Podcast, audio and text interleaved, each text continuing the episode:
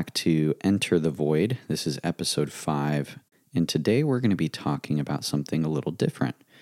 We're going to be talking about the future of transportation. I warned you in the description of this podcast that it was going to be all over the place, so this should come as no surprise to you. Now, even if you're not super interested in technology, this episode could still be interesting to you because it has a lot of relevance to what's going on in the world today. And almost everything that is said in this episode is going to be my opinion. it's not going to be um, very strictly scientifically based or anything like that. I'm not a scientist. I'm not a physicist. I'm not an engineer. Um, I'm just a dude that really likes to think about this kind of stuff. So, with that being said, the first thing that I want to do today is talk about the history of transportation. And I want to do that because it's cool and we can see where we've come from. And then I want to talk about the state of transportation today. It's like, why is transportation so interesting to you? Well, it's because it's it's a way to express our our freedom and autonomy as humans. Like we, you know, we all have cars and we're able to go wherever we want, pretty much. Wherever there's a road, we can go. Um, and if you have a vehicle like a Wrangler or a Bronco or a 4Runner, um, then you can even go where place places where there's no roads. So um, anyway, let's talk about the history of transportation. This is pretty cool. So starting in 4000 BC, horses and camels were domesticated and used for transport. So we got smart and we were like, hey, those animals are strong, um, and they're fast. So let me take a seat. 3500 BC, fixed wheels on carts are invented. So that's obviously a game changer that allows us to um, carry bigger loads because you can't put you know a ton of bricks on top of a horse, but you can put a ton of bricks on a cart and have the horse pull the cart. So that's a big deal. Then at the same time, or around the same time, river boats are invented. So that allows us to travel across bodies of water, which is pretty cool. Now, 2000 BC, the first chariots are built. Now, that is, um, you know, chariots were mainly used in combat. So, and I believe the Egyptians invented chariots, if I'm not mistaken. I could be wrong, though, so it is what it is. I'm also not a historian. Then in 312 BC, so we have um, a little under 2,000 years later, and you get paved roads that are built by the Romans. Good job, guys. We, we finally figured out that uh, paving a road is probably a better way to make a more consistent surface for us to travel on. So it took us a while there. And then in 1044 AD, so we're skipping, you know, almost another thousand years, the compass was invented in China. So that's a pretty big deal. Um, using the magnetic poles of the Earth to figure out where you're at and where you're going, that's pretty big. Then in 1662, so we take another huge leap. um, the first horse drawn public bus was invented. That's pretty that's pretty cool too, actually, because now multiple people can travel in the same thing. And that's really efficient. And I think we were starting to get some some good ideas there. 1783, the first hot air balloon was launched.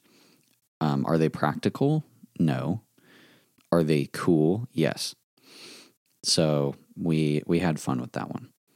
Now, 1801, the first steam road locomotive is run. So it's not a railway train, it's a road locomotive. They're different. Um, I'm not really aware of all of the differences, but it's different. Okay. Then 1814. So, not too long after, the first steam powered railway train is built by George Stephenson. So, that is obviously a really big deal because a horse can only pull so much.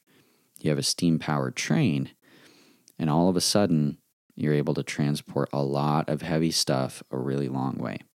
So, keep that in mind. 1816, the earliest bicycle is made. Um, yeah, uh, that's more like the hot air balloon, in my opinion, when it comes to how transportation affects economics. But it's still cool. You know, bicycles are cool. Um, and I believe that was the one with the really, really big front wheel and the small back wheel. Um, I, again, I could be wrong, but 1816. Now, in 1900, the first successful airship was built by Ferdinand von Zeppelin. So, we're talking about the, uh, the Zeppelin, which is pretty cool. Um, again, how practical is it? I don't know, but it's still really cool. Um, and and quite dangerous from what we know from the history books. So, 1904, the Wright brothers fly the first motor-driven aeroplane. That's a big deal, right? This is uh, a huge leap. So in my mind, some of the biggest leaps we have the horses and camels, we have the the wheels on the carts, right? Then river boats, and then the compass made in China. I think the horse-drawn public bus is kind of like in the middle because it is really cool that you can like take multiple people, and a lot of the things following that uh, took note, like the uh, like the Zeppelin and the the train. Uh, so the train's a big deal. I think uh, the Wright brothers flying the first airplane is also a really big deal. We're able to effectively um, and quickly actually take to the sky and, and travel long distances because of what they did. Now, in 1908, this is kind of crazy. I didn't realize this. The Wright brothers fly the first motor driven airplane in 1904. Four years later, the first Ford cars are manufactured. So if you notice, this is also something really interesting. We have 500 years approximately from when horses and camels are domesticated to when fixed wheels on carts are invented. Okay. We have another 500 years until they decided to have the horses pull chariots, which warriors would stand on. And then from there, it's another thousand years until we invent the compass, right? And then you have the 1900s, right? Where we, the Zeppelin was built in 1900, and then four years later, the Wright brothers, brother, the Wright brothers, fly the first motor-driven airplane, and then four years later, the first Ford cars are manufactured. That's kind of crazy. So you can see the uh, how how technology compounds. That's that's really cool, and I I think that's going to be important for all of us to keep in mind as we go into this episode. Uh, maybe some of my ideas won't seem so crazy if you remember that we went from the in in basically 100 years we went from the first like steam road locomotive to flying. And it took a thousand years to to make similar progress. Um, in in previous history so let's move on 1942, the V 2 rocket travels 200 kilometers. That's pretty impressive. 1947, so just five years later, the first supersonic flight takes place. That's that's crazy. That's crazy. So 08, first Ford cars are manufactured. Less than 40 years later, a V 2 rocket travels 200 kilometers. That's a big deal. And then five years later, the first supersonic flight takes place. We literally break the sound barrier in 1947. Just 40 years, roughly, after the first airplane was even created. Guys, this is how crazy technology is. It advances so fast.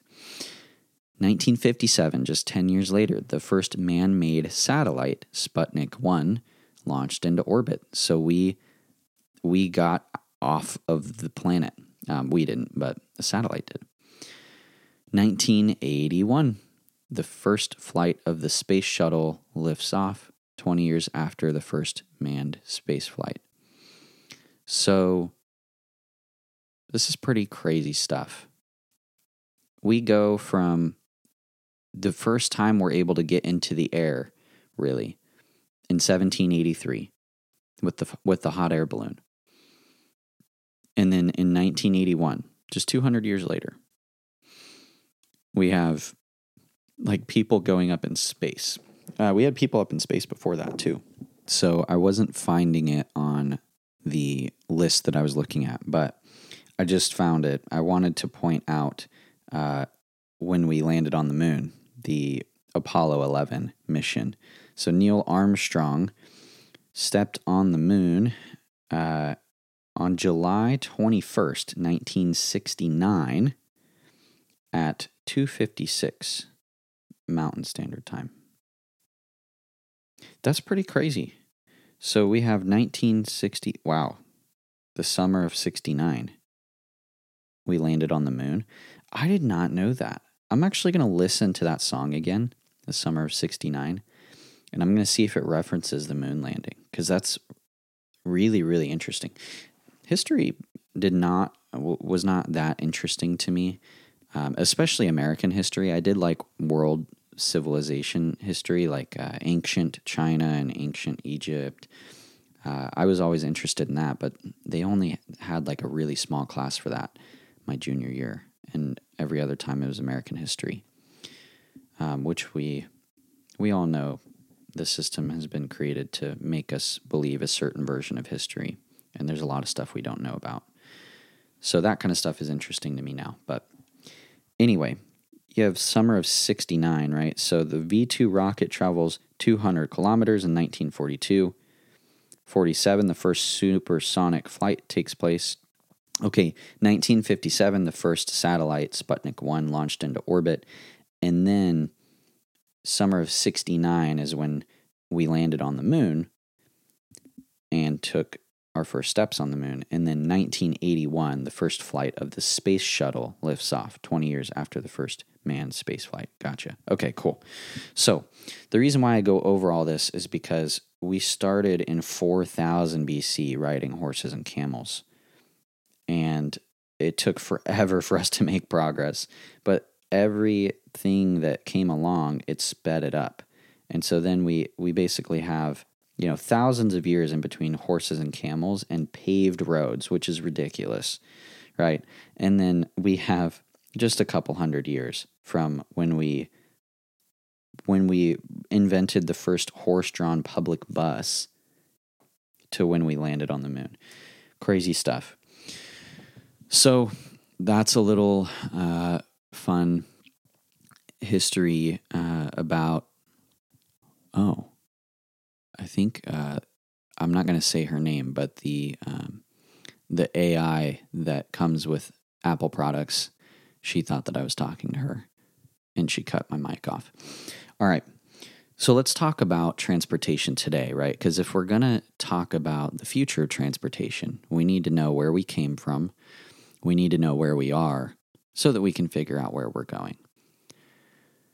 So, where are we today? We are in the middle of a government forced transition from gas powered vehicles to electric powered vehicles. That's just the truth. The government, uh, governments all over the world are forcing companies to go go electric. Um, now, I have my own opinions on that, and maybe we'll get to that, but that's what's happening, right?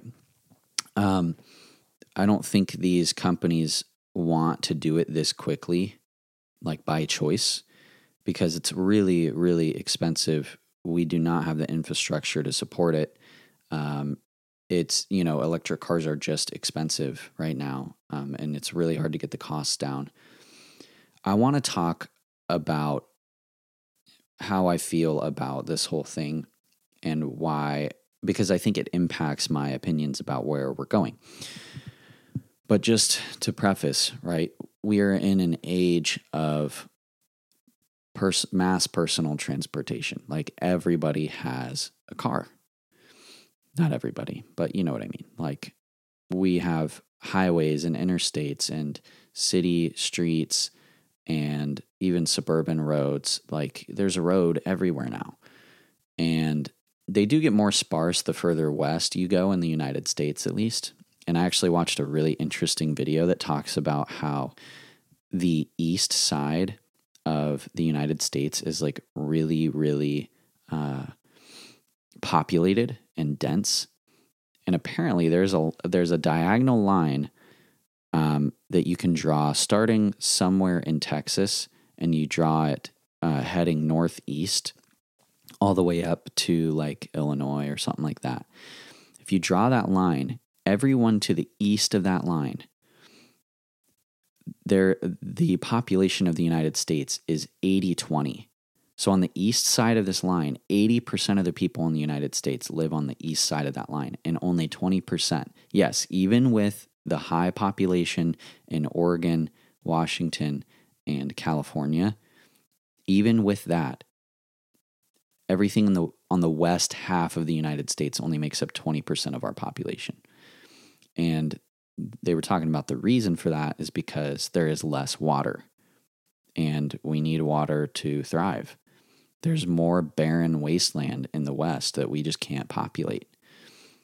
If you look over in the east, it makes sense. There's lakes and rivers and waterfalls and uh, underground caves with underground lakes and wells and uh, you know just like so much water on the east side of the United States and uh, that's why it's you know the population is 80 20 um, that's that's really interesting. But really the point is that everybody has access to transportation now.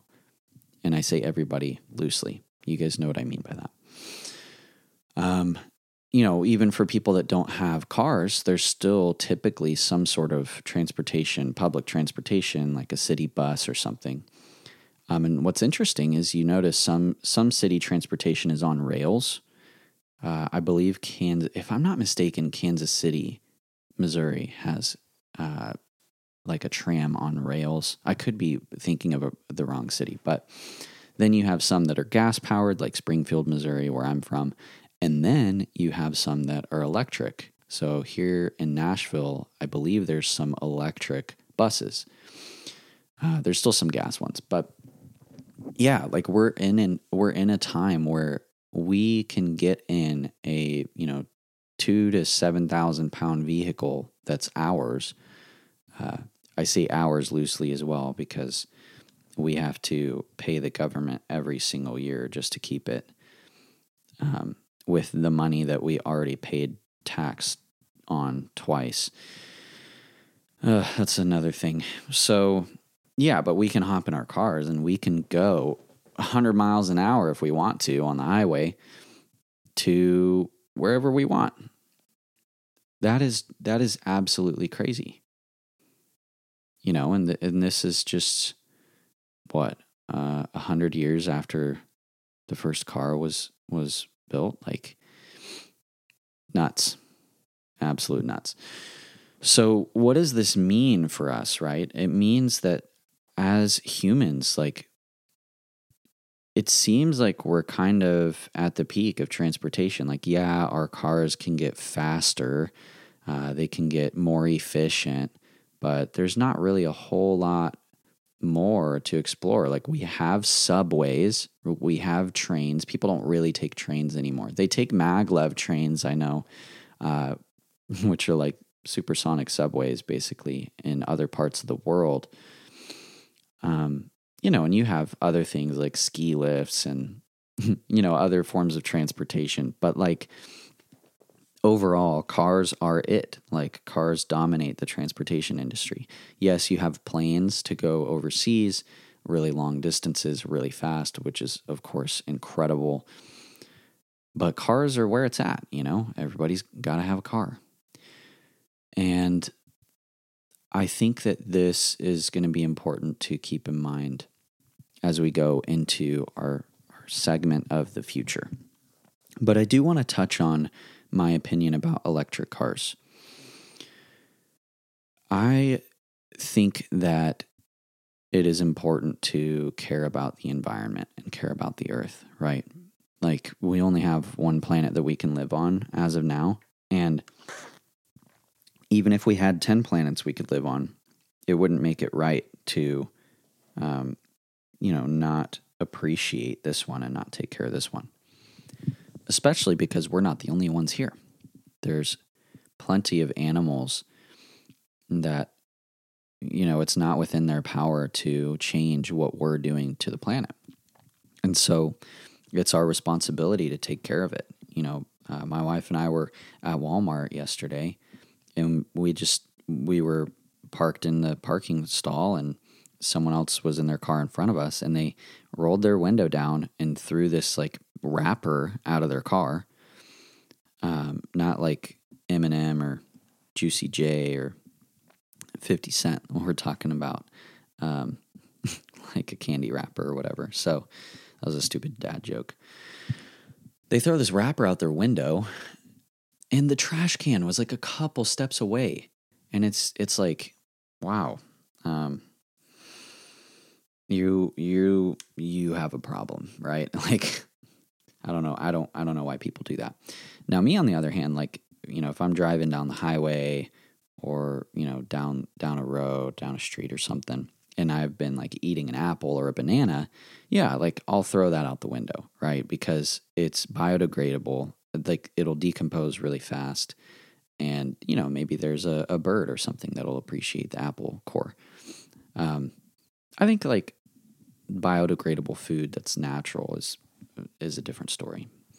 Um, maybe even that isn't the best thing i don't know. But regardless the point that i'm getting to is i think that the government's forcing these car manufacturers to go electric as soon as they are is actually really, really bad. The, this may be a hot take. I do want to put this out there that I love hybrid vehicles. I think it's brilliant. I think putting a sizable battery in a car that's gas powered that basically minimizes the emissions by like sometimes 50% like if you if you uh, I, I drive a corolla hybrid it's a 2021 Corolla Hybrid. The thing gets like 55 miles to the gallon eh, without even trying. Like, I do not baby it. My wife doesn't baby it. Like, we're not like, you know, driving like the first boomers that got the Prius where they're just like trying to make it run on battery the whole time because it's cool. Like, we do not baby this thing. We drive it like a normal car and it gets 55 miles to the gallon no problem. If we babied it, it would get like 57, 58 probably. That is that's crazy, right? And this is a um you know, it's a it's a small sedan, but like that's just crazy. I love hybrids. I really do. I think that it is a, just a great way to, you know, minimize emissions, get more gas mileage, save some money in the long run. And that's cool. So it's like, well, why do you think electric cars are a bad idea? I don't think that electric cars are a bad idea. What I do think is that people are very, very misled uh, intentionally. The the media intentionally, you know, g- governments, media, they're all the same. Um, they're intentionally misleading us by convincing us that electric cars are better for the environment. I want you guys to get on your phone uh, if you're driving, don't do that right now, but get on your phone and look up what a lithium or a cobalt mine what they look like. There are people in third world countries, even even children that are being forced to work in these mines that these mines are required to make batteries, right? Like we require more batteries than ever before. And what it takes to mine the materials used in batteries is so bad for the environment. You have these big gas powered machines digging these massive holes in the earth just to find little bits of cobalt and lithium and whatever else they use in batteries. It's like nobody thinks about this. Oh, batteries are good for the, the environment. It's like, okay, well, what did we have to do to mine the stuff that you made the batteries with? Nobody's thinking about this. And then to top it off, the, the worst part, in my opinion, is that there's people that are getting paid absolutely nothing in these third world countries where it's hotter than hell, down in these massive pits in the ground. Guys, look it up. Look at pictures of a cobalt mine. And you have children down there that are like not getting enough food and they're they're just mining away all day every day. And it's the same thing. It's like people will send you know, they'll tweet, "Oh, F everybody who drives a gas powered car, you know, F you for not living a sustainable lifestyle, F you for, you know, eating steak, what anything else that you can think of, right? Where people are mad at you for for not being as sustainable as you can be. And they're tweeting it from their iPhone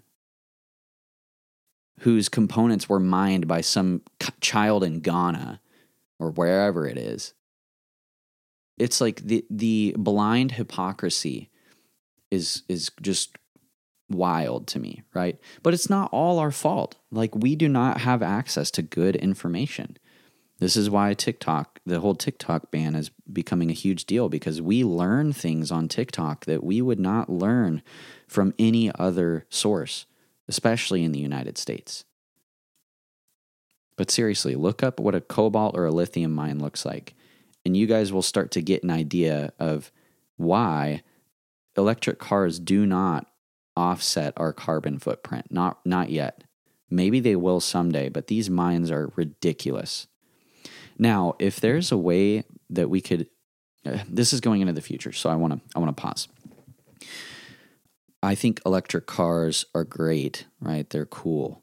Um, let's take the the fact that there are people getting paid nothing and working ridiculous hours and doing super hard, difficult manual labor.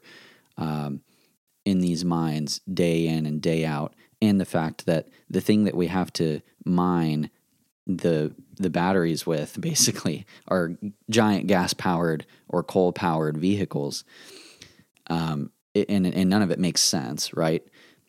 All of that aside, let's look at our power grid, right? You have California, where, by the way, the, the, the only place that you could really drive a hydrogen powered car, which yes, those exist. Um, Toyota has like the Toyota Mirai. The only place you can buy it and or drive it is California or Hawaii because they're the only places with hydrogen fuel stations. Um, hydrogen's a whole other bag of cats, but what I'm saying is California does rolling blackouts. Their electrical grid cannot support the amount of electric cars out there. The same is true for Texas there Texas was having huge issues, especially with the uh, the ice storms. I think it was last year, maybe it was the year before. And yeah, they they just like everything was shutting down. Their electrical grid can't handle it. Do you guys really think that any other place in the United States is different? California is one of the the newer places relatively speaking in the United States. Like the the oldest the oldest places that we have in the US are on the East Coast, which is where we first colonized. And then the further west you go, the more new it is. So California cannot support all of these electric cars. So what happens when they just say, nope, you can't charge your car? Where are you going to go? You don't have a gas powered vehicle because you're above that. what are you going to do? So oh, it's just absolutely wild. It's like we we are going to have to figure out a better way to generate electricity. We're also going to have to figure out a better way to create batteries because what we're doing right now is not sustainable. We are having to make these ridiculously ugly, massive holes in the ground. It's like what okay so what happens when we're done with that mine? Do we just leave it there? Do we you know put do we turn it into a landfill where we just pour all of our trash into it? I don't know but do we build a city down there? I don't even know if that'd be safe. Um my point is that things take time right and we were looking at the history of technology and how it takes you know it took a thousand years for them to make a very simple leap, right? From from domesticating horses to the first wheel. That's a really long time. um, but then, you know, you have like the 19, 16 to 1900s where things just sped up really fast. I think this may be another point in our history where it's going to take a little bit of time for us to get this figured out. Because right now, forcing everybody to go electric by 2030 or whatever it is is absolute insanity. Our infrastructure cannot support it, let alone the environmental impact that battery mining has. We don't see it because we're not mining for the, the materials here in the United States. We don't talk about it. And they don't want you to know because they want you to think that you're being sustainable and eco friendly by buying an electric car. It does not make you a better person. it just doesn't because it, the environmental impact is not offset. In my opinion, electric cars are just as bad for the environment at the moment. Now, I hope in the future they won't be because I, th- I think batteries just make sense. The you know the torque response is instant like you don't have to wait for the, you know, the gears to be moving and, you know, the the cylinders to get pumping for you to get power. Like you guys know how Teslas are, or like Rivian. If you guys have heard of Rivian, they make a, a truck and a and an SUV. They're a new company. Um, Audi e-tron, you name it. Like battery powered vehicles are really quick, um, which is cool. So I love battery powered vehicles, but I don't think that people understand that they are still pretty bad for the environment right now, um, but just in the the front end. Okay, so there's this huge push for electric vehicles, right? But we have a problem, and I'm I'm transitioning into the the future of technology now. We have a problem, and that problem is that cars are getting really, really expensive, partially because of the fact that we do not have a good grasp on the battery electric technology for, for vehicles yet. We just don't. Like you look at the Tesla Model S Plaid, which is an absolute bullet of a vehicle, but it's still like really difficult to pull off. And it's expensive. I was talking about Rivian, the Rivian R1S, which is their uh, their SUV. I think it's like a hundred thousand dollars or something for for a three row SUV. And yeah, like you know, you have the Cadillac Escalade, which kind of bumps up into that territory. You have the Lexus LX or the Land Cruiser, which bumps up into that territory. Um, you know, you have plenty others, but like that's really expensive and even some of the smaller, you know, all electric. Like you can't even get an all electric uh, Toyota for you know under forty thousand. You have like the the Rav Four Prime, which is a plug-in hybrid, so it's still not a fully electric vehicle. And I think that thing's like forty five thousand dollars or something like that for a Rav Four. I like Rav Fours, don't get me wrong, but geez, forty five thousand dollars right? And then, you know, you have the gas powered Corolla, just as a personal example, which is about 20,000. And the, the hybrid is $4,000 more. It takes a long time for the amount of money that you save on gas to offset that extra $4,000. It's it just like it's getting so expensive. And yes, everything else is getting more expensive because we're dealing with a crazy amount of inflation. But why do I bring this up?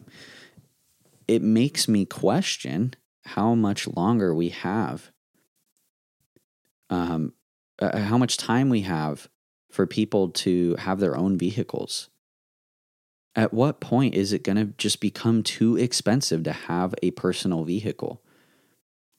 Because here's what's happening, right? The price of everything is raising really, really fast, but the amount of uh, breakthroughs that we're having with battery electric vehicles and like how effective we are at making them, how efficient they are, how far they can go.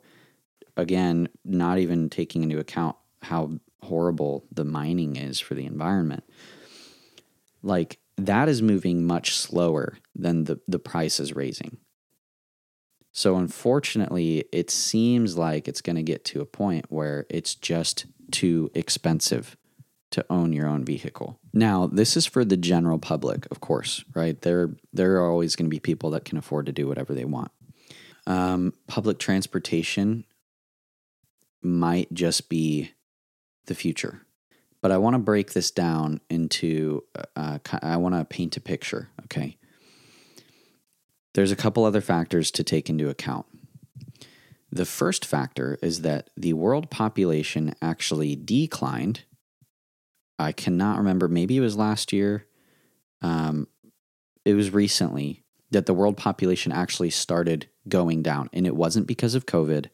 We've had pandemics before, like Ebola, uh, the swine flu, uh, you know, black plague. Like the world in general has had multiple pandemics. And even after that, like the world population still continues to go up because more people are having more babies and blah, blah, blah.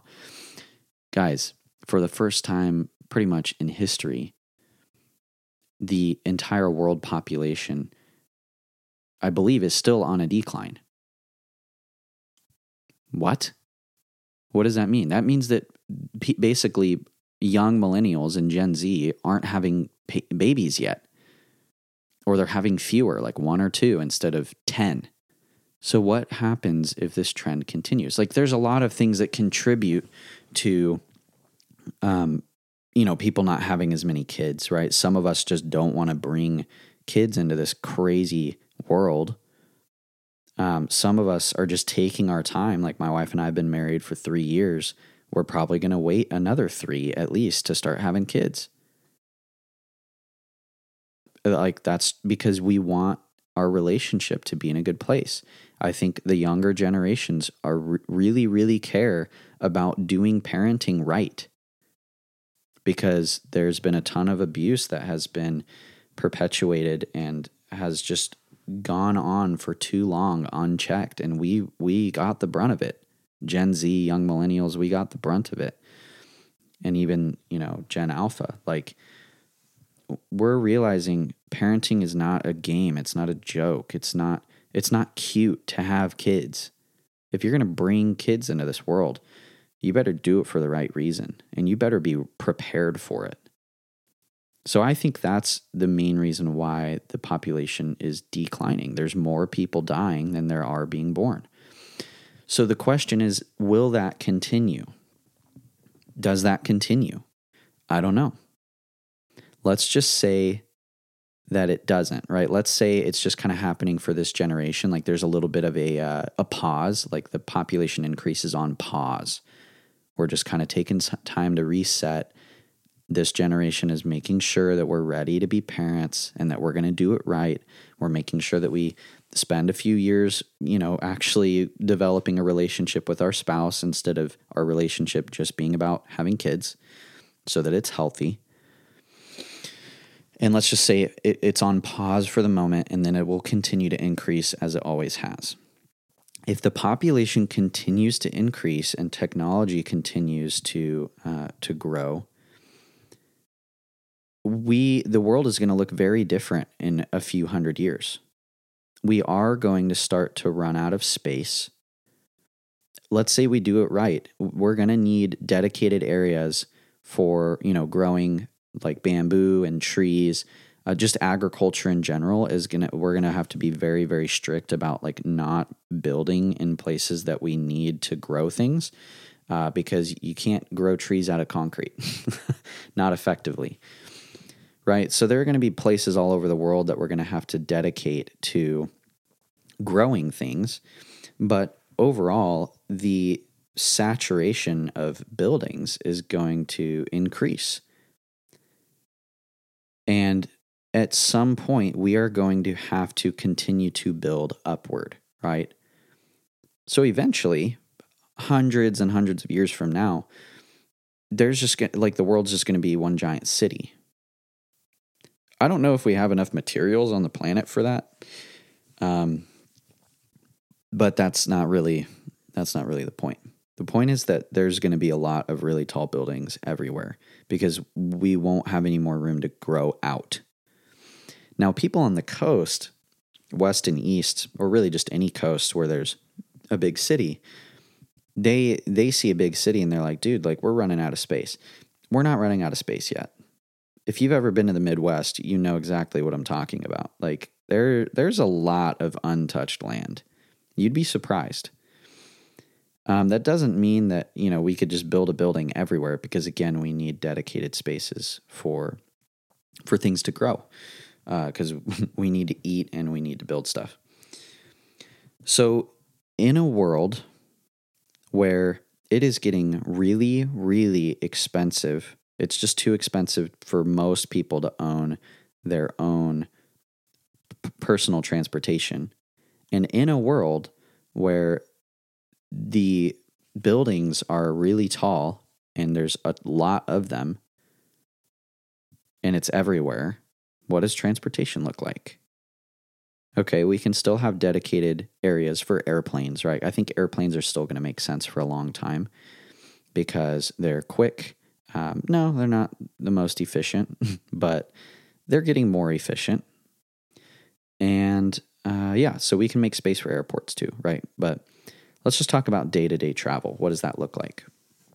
Well, I think maglev trains are a really, really good option. Again, um, I don't know. I don't know what we need to create magnets. I would assume it's similar to what we need to create batteries. So again, how you know eco friendly is it going to be? I don't know. But are batteries efficient? Yeah. So maglev trains, I think, are a great option and I th- I think it's most likely that public transportation is going to be how most people get around. And I think you'll be able to get around pretty quick. Maglev trains are really, really fast. I believe some of them go up to 200 kilometers an hour, or maybe it's miles per hour. They're, they're quick. You can look it up. Okay, so what about the people that can afford personal transportation, right? And here's what I'm saying is like roads and in the traffic that roads create, they're really difficult.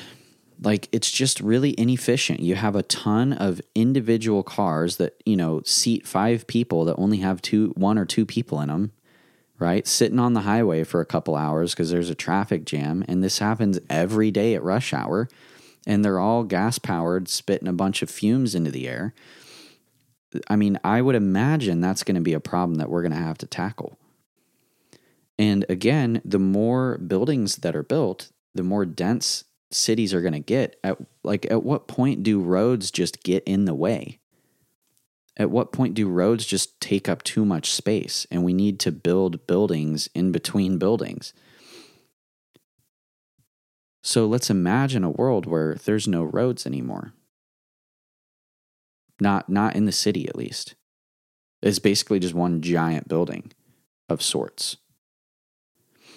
Well, in that instance, then underground maglev trains make sense, right? And then wherever you get off, there's an elevator that goes up into the building that you want to go up into. But again, there's always going to be an option for the really rich people to, you know, have what they want. Um, you know, I think if you have a lot of money and you've earned it uh, somewhat ethically, you should be able to buy what you want to buy. Um, so what about what about them, right? I think drones are part of the future as well. I've actually, for a while, I thought drones would just be the future for, for everybody, but I'm realizing now that electric vehicles are getting so expensive and they're being forced on us and it's just getting harder and harder to afford a car. Interest rates are up. And again, all these things could change, but just based off of how they look right now, it's looking like tra- public transportation is probably going to dominate. And then the people that can afford personal transportation, if there's no roads, what choice do you have but to take to the sky and park on the roof? so here's my idea you have self driving technology, right? You have Teslas that can drive themselves, which is pretty cool. Well, I think that taking that software and taking that idea to the sky would actually be easier to implement than it is on the ground. Let me explain. Um, the year is 2080, and uh, you're a somewhat wealthy person you open your garage and you your drone, your drone that can fit four people, or maybe drones can only fit one person, but I would imagine families will still exist. So let's just say four people. Maybe the government has put a uh, a cap to how many kids you can have, so you can only have two kids. Um, so your drone that fits four is wheeled out of your your garage, and the wings you know, unfold, they snap into place, you get in, everyone gets in, and you guys are going to go to the mall, right? You're going to go get some shoes for your kids and go get a purse for your wife, and you're going to go get, um, you're going to go get a nice leather jacket, right? I don't know. You guys are going to go to the mall. So you sit in your vehicle, which is a drone, and you type in your destination and the system does a quick uh, route check. It goes point A to point B in a straight line, which is really efficient. And the way that it makes sure you don't hit anybody else is it calculates any other like paths that will cross your path in the air from other people that have drones. And then it adjusts your elevation accordingly. So every time somebody wants to go somewhere, they have to type their destination in, and it's autopilot. And so if there's five people that are going to cross your path on your way to the mall at any point, then it will set your altitude to either higher or in the middle or below or whatever those other paths so that you will not cross each other and there will be a you know 30 to 50 foot buffer in between. But basically, it's all autopilot. Now, maybe the drones have a you know self fly feature, but you would need a pilot's license for it, um, and you would still need you know to be like in the system and and verify your altitude and things like that. But then it makes sense instead of parking garages being a thing there's going to be less people that own personal transportation. Most people are going to be traveling underground in maglev trains and you know subways, which I think subways are just too slow for it to make sense for the majority of the population. Um, so yeah, you have these maglev or battery powered trains that are taking most people underground. There's no need to park anywhere because you you didn't drive, you took the train. So then in this really dense city where maybe there's no space in between the buildings, you have parking on the roof. And the people that have the money for it can take their drone from point A to point B in just a couple minutes, fly in a straight line, and then it, the, the drone lands on a landing pad. And of course, they have wheels because they still need to roll into place. But as soon as the drone lands, the wings fold up so it's compact. You guys know drones today do this. You know, you have the DJI Phantom or whatever. Um, it's probably not the Phantom anymore. I uh, can't remember. Anyway, yeah, the wings fold up. Like you can put those things in really small cases, but then you unfold the wings and they're they're pretty big. So the wings fold up and the drones roll into their parking spot. And then you take the elevator down into the mall. And this way, we're able to have more buildings, more people, the people that can afford to have personal transportation. You can't have a car because there's no roads anymore. So you have a battery powered drone. And as the drone rolls onto the parking garage, you can maybe pay an extra fee to have it get charged for you. And again, public transportation um, will be one of two ways. You either have a pass that allows you to go wherever you want to go, um, and you pay monthly for that pass, or uh, it's free, but you get taxed out your ass for it. And uh, either way, you're going to pay for it. So, uh, I think airplanes will st- probably still be a thing for a long time. Now, we could look way into the future with transportation, and you know, we could look at like the the tubes in uh, Meet the Robinsons, where maybe there is personal transportation, but I just don't like.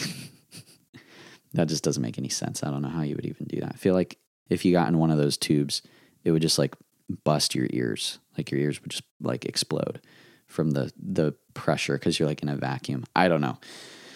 I don't know how that would work. So I'm curious what you guys think. That is my um, maybe not my ideal future. My ideal future would be everybody has a drone and everybody can fly where they want to fly. I just the future either is going to be really bright or really grim. Um, I don't know where we're going. We could talk about future technology in a future episode, but today it has been all about transportation. So, all the way from the first time that we domesticated horses and camels in 4000 BC all the way to, you know, let's say maybe uh, the 22nd century, where the rich people have drones and everybody else takes the public transportation. That's what I see happening. Um, curious what your guys' thoughts are. Do you think that I'm way off base? Do you think I'm onto something? Uh, do you think I'm a maniac? Do you hope I'm right? Do you hope I'm wrong? uh, feel free to uh, let me know. You can find me on Instagram at Nolan Void Music. You can follow me there. And I appreciate you all for listening. This has been a really fun episode, and I will catch you in the next one.